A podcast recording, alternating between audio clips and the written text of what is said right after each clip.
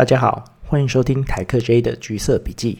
在这个 Podcast，你会听到在欧洲金融业担任产业分析师的我，对于消费品产业的观察，还有这几年来在市场打滚的许多故事。但有件事保证你不会听到，这个 Podcast 绝对不会给予任何投资建议。如果你听到这些故事，进而采取投资行动的话，无论盈亏都请自行负责哦。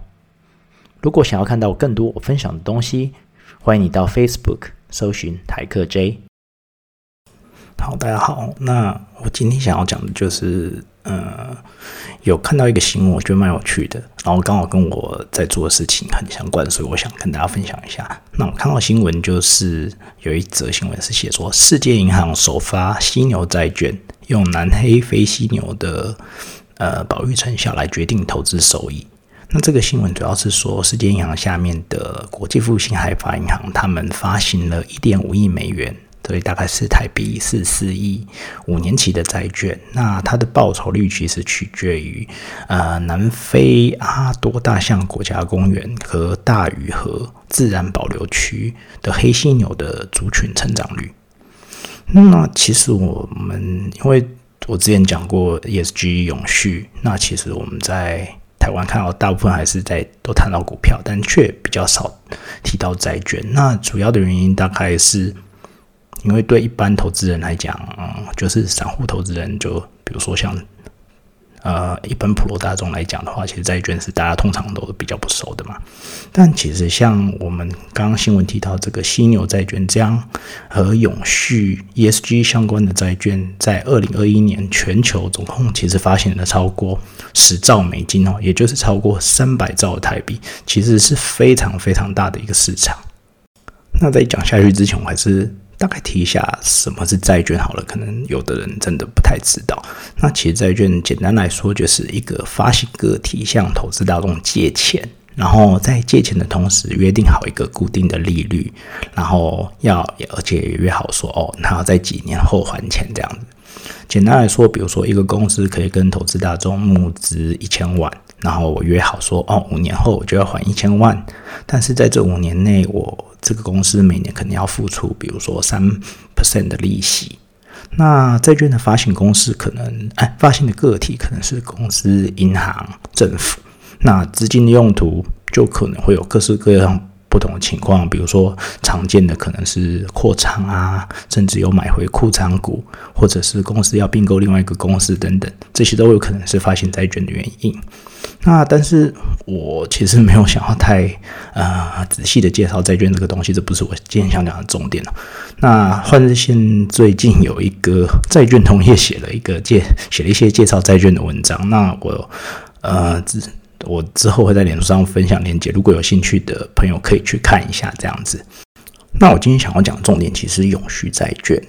那目前我们所谈到永续债券，其实现在有两种不同的架构。那这两种不同的架构主要的差别是针对它募集资金运用的规范，也就是说，我们一般所谓的 user proceeds 就是我们一般用英文这样讲。那目前最主流的还是针对 use of proceed，也就是你募集资金运用的有规范的债券。那这是什么意思呢？代表说，呃，你根据债券所募集到的资金只能用运用在特定的项目上，而不是像一般的债券可以随便的决定你想要兑现这这些资金的用途那目前市场上最流行或者最火红的所谓的绿色债券也是 Green Bond，其实就是属于这种 User Proceeds 的债券。那我之前写过一篇谈到台积电发射发行绿色债券的文章那，我之后也会贴链接分享，如果大家有兴趣可以去看一下。但事实上，对于公司来说，其实发行绿色债券是比较麻烦的一件事。我看，呃，如果是跟发行一般债券来比较，因为你在发行绿色债券的时候，你需要端出所谓的呃绿色债券架构，也是 Green Bond Framework。那这个 Green Bond Framework 其实就是说明你举债。呃，募筹募到的资金可以用在哪些永续相关的投资项目上？那比如说，我们举台积电发行的 Green Bond，呃，它主要是用来投资在绿建筑跟不断电系统这两个投资项目上。那除了 Green Bond Framework 之外，其实你而而且而且还这些 Green Bond Framework 还需要呃一些评鉴机构的意见哦，所谓我们的 Second Part Opinion。那 Second Part Opinion 就会决定说哦，他们会觉得这个 Framework 怎么样，是够不够呃够不够 Green 啊，或者是呃适不适合这样子。那通常这些机构可能像比较知名的有 ISS 啊，或者是 Sustainalytics 之类的。那除了 Green Bond Framework 之外，发行之后，你这些绿色债券发行，然后你每年都还要必须附上一些，呃，附上一个外部稽核过的影响报告哈。那这些影响报告必须呃详细的列出你绿债募得资金如何分配在各项呃符合绿债架构的规范的支出跟投资，然后你还要举出这些计划对于。环境具呃具体的正面影响，而且通常都是要量化，你不能说哦我们做的多好多好多好，都是必须要量化的数字这样子。那这些文件其实都会需要相当多的人力、心力，甚至还有金钱投入哈。所以，我们呃公司在发行所谓的绿色债券的时候，其实它成本就通常来说会是比较高的。但虽然发行绿色债券的成本比较高，但近几年来我们有所谓的绿色溢价，可能会让公司感觉比较舒服一点哦。嗯，所谓我们现在讲到的绿色溢价，就是 Greenium，就是指对发行公司来说，绿色债券的发行成本其实会就成本啦，不是不是相关的费用啦，就是会比非绿色债券较便宜。那其实对于我们这种泰举债券投资人来讲，就是绿债价格起。其实就会比非绿色债券高。那其实绿色溢价大概是这几年近几年来才有的状况。其实，在绿色债券刚开始发展的时候，绿色债券跟非绿色债券的价格并没有太大的差异。那为什么就是说近年来会产生所谓的绿色溢价呢？其实这主要的原因大概就是因为大量的投资呃资金流入到绿色债券市场。所以你的投资绿色债券的投资需求大幅的提高，但是绿色债券的发行数量虽然成长幅度也是相当惊人，但是它没有办法啊满足投资人对于绿色债券的投资需求，而且特别是在公司债的部分，因为我们知道绿色债券其实有蛮大部分是呃所我们所谓的公债或者是政府相关的机构发生发行的债券那所以在公司债的部分。就是有那种嗯僧多粥少的情况下，那投资人就必须付出更高的价钱来买入绿色债券，那也就是使得绿色债券的价格就会要比啊非绿色债券高这样子。那也因为有了绿色溢价，这样就多少可以弥补公司一些发行绿色债券比较需要比较高的成本嘛？因为你发行成本其实会比较低，那即便你需要付出额外的费用，比如说你要有 Green Bond Framework，你要有 Second Party Opinion 的话，那可能就是你还是有比较低的资金成本的话，公司就会比较更有兴趣来发行绿色债券。那除了资金大多用在降低二氧化碳排放的绿色债券之外，哈，最近这几年其实也开始啊兴起针对于社会议题发行的所谓的社学社会债券，也是 social bond。那在比如说像欧盟在疫情期间就发行了相当金大金额的社会债券，那这些社会债券所募集的资金只能拿拿来。呃，用在维持欧盟各国的工作机会，然后使得失业率呃不至于因为疫情的的影响下急速攀升。然后还有另外一部分是，就是针对拿来提升公共健康卫生的相关投资哦，这就是想要拿来，也就是说这些资金是拿来呃对抗疫情相关的的影响这样子。那当然也有不少针对塑胶啊、减少塑胶或者是提升废弃回收等等投资项目的呃 use of proceeds 的债券。那通常我们会把这些债券统称叫做永续债券，就是 sustainability bond。那但这一两年来，吼，就所谓所谓的非 use proceeds bond。也就是非 use proceeds 的债券开始流行。那目前最多的，也就是我们市场上谈到所谓的 sustainability linked bond，也就是中文叫做永续发展相关债券哦。那这些债券，它因为它不是 use proceeds bond，所以它筹到错造的资金没有使用的限制。但是通常啊，这些债券他们需要支付的利息会根据一些事先设定好跟永续相关的 KPI 来变动。例如说，公司 A 可能他自己发行了五百万的十年期债券，然后在发行的时候已经约好，每年给你啊两个 percent 的利息。但是，假如他可能就设了一个 A KPI，就是有关二氧化碳排放的，那就是说，比如说这个公 A 公司没有在五年后让自己的二氧化碳排二氧化碳排放量降低百分之三十的话，那五年后他每年可能要支付利息就不是两 percent，而是要支付三 percent 给他的投资人哦。我们开头讲到的犀牛债券，其实就是属于这一类的债券哦。那因为这个犀牛债券，它在它的五年期间其实是不支付任何利息的哈。但是它在五年后，除了还你本金之外，还会支付根据犀牛数量成长率不同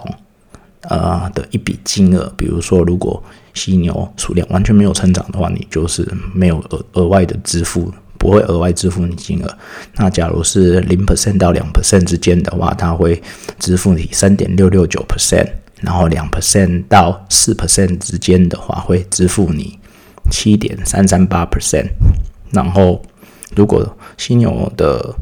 数数量成长率超过四 percent 的话，它就会支付你九点一七三 percent 哦。所以这就是我们开头讲的嘛，投资人的报酬其实是取决于啊犀牛富裕的成效。那所以投资人也相对来说会更有动机督促相关的单位把单位把富裕的工作做得更好，毕竟这是跟他们投资报酬率是息息相关的。那讲到这里，可能会有一个问题嘛，就是为什么我是刚刚说这些非 usable proceeds 的债券在这一两年来非常红？那为什么公司会特别喜欢这样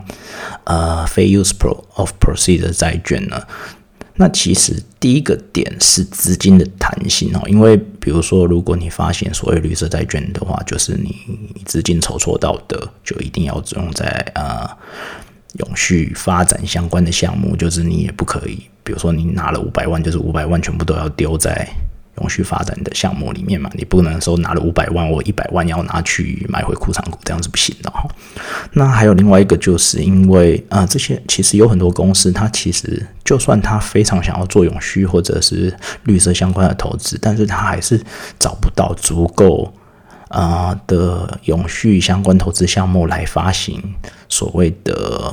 user proceed bond，因为他们的可能公司规模不够，或者是啊规模太小，或者是相关的投投资项目可能太少，所以资金弹性对一些公司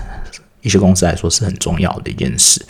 那第二个是议题的弹性哦，因为比如说你如果用 user proceed bond 的话，其实很有一些其实蛮重要的。呃，永续发展相关的议题其实很难，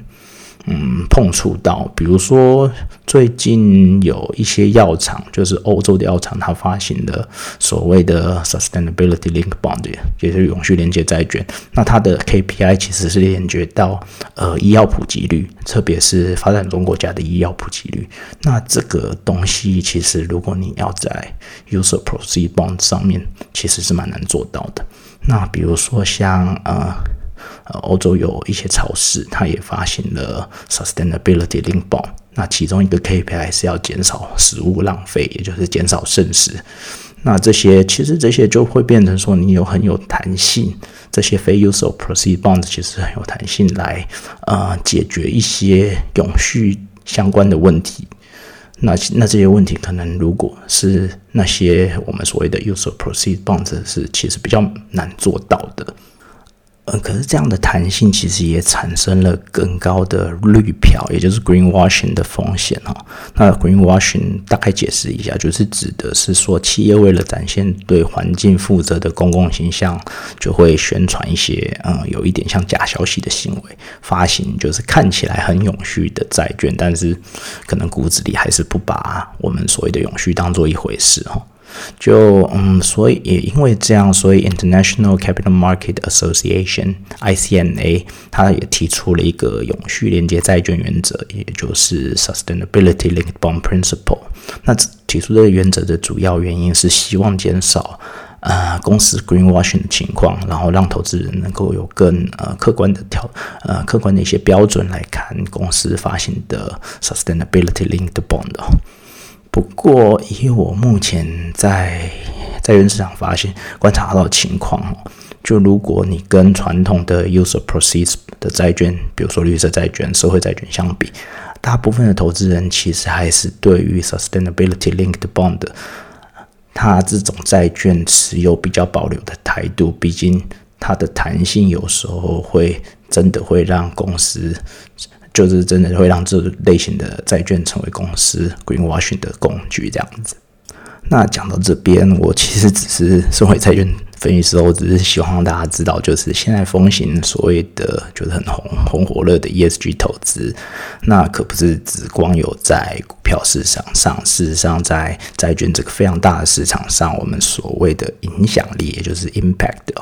可是可能是一点都不会比要证券市场，就是 equity market 来的逊色哦。毕竟这永续债券这一部分，它的金额非常大，然后影响力也非常大。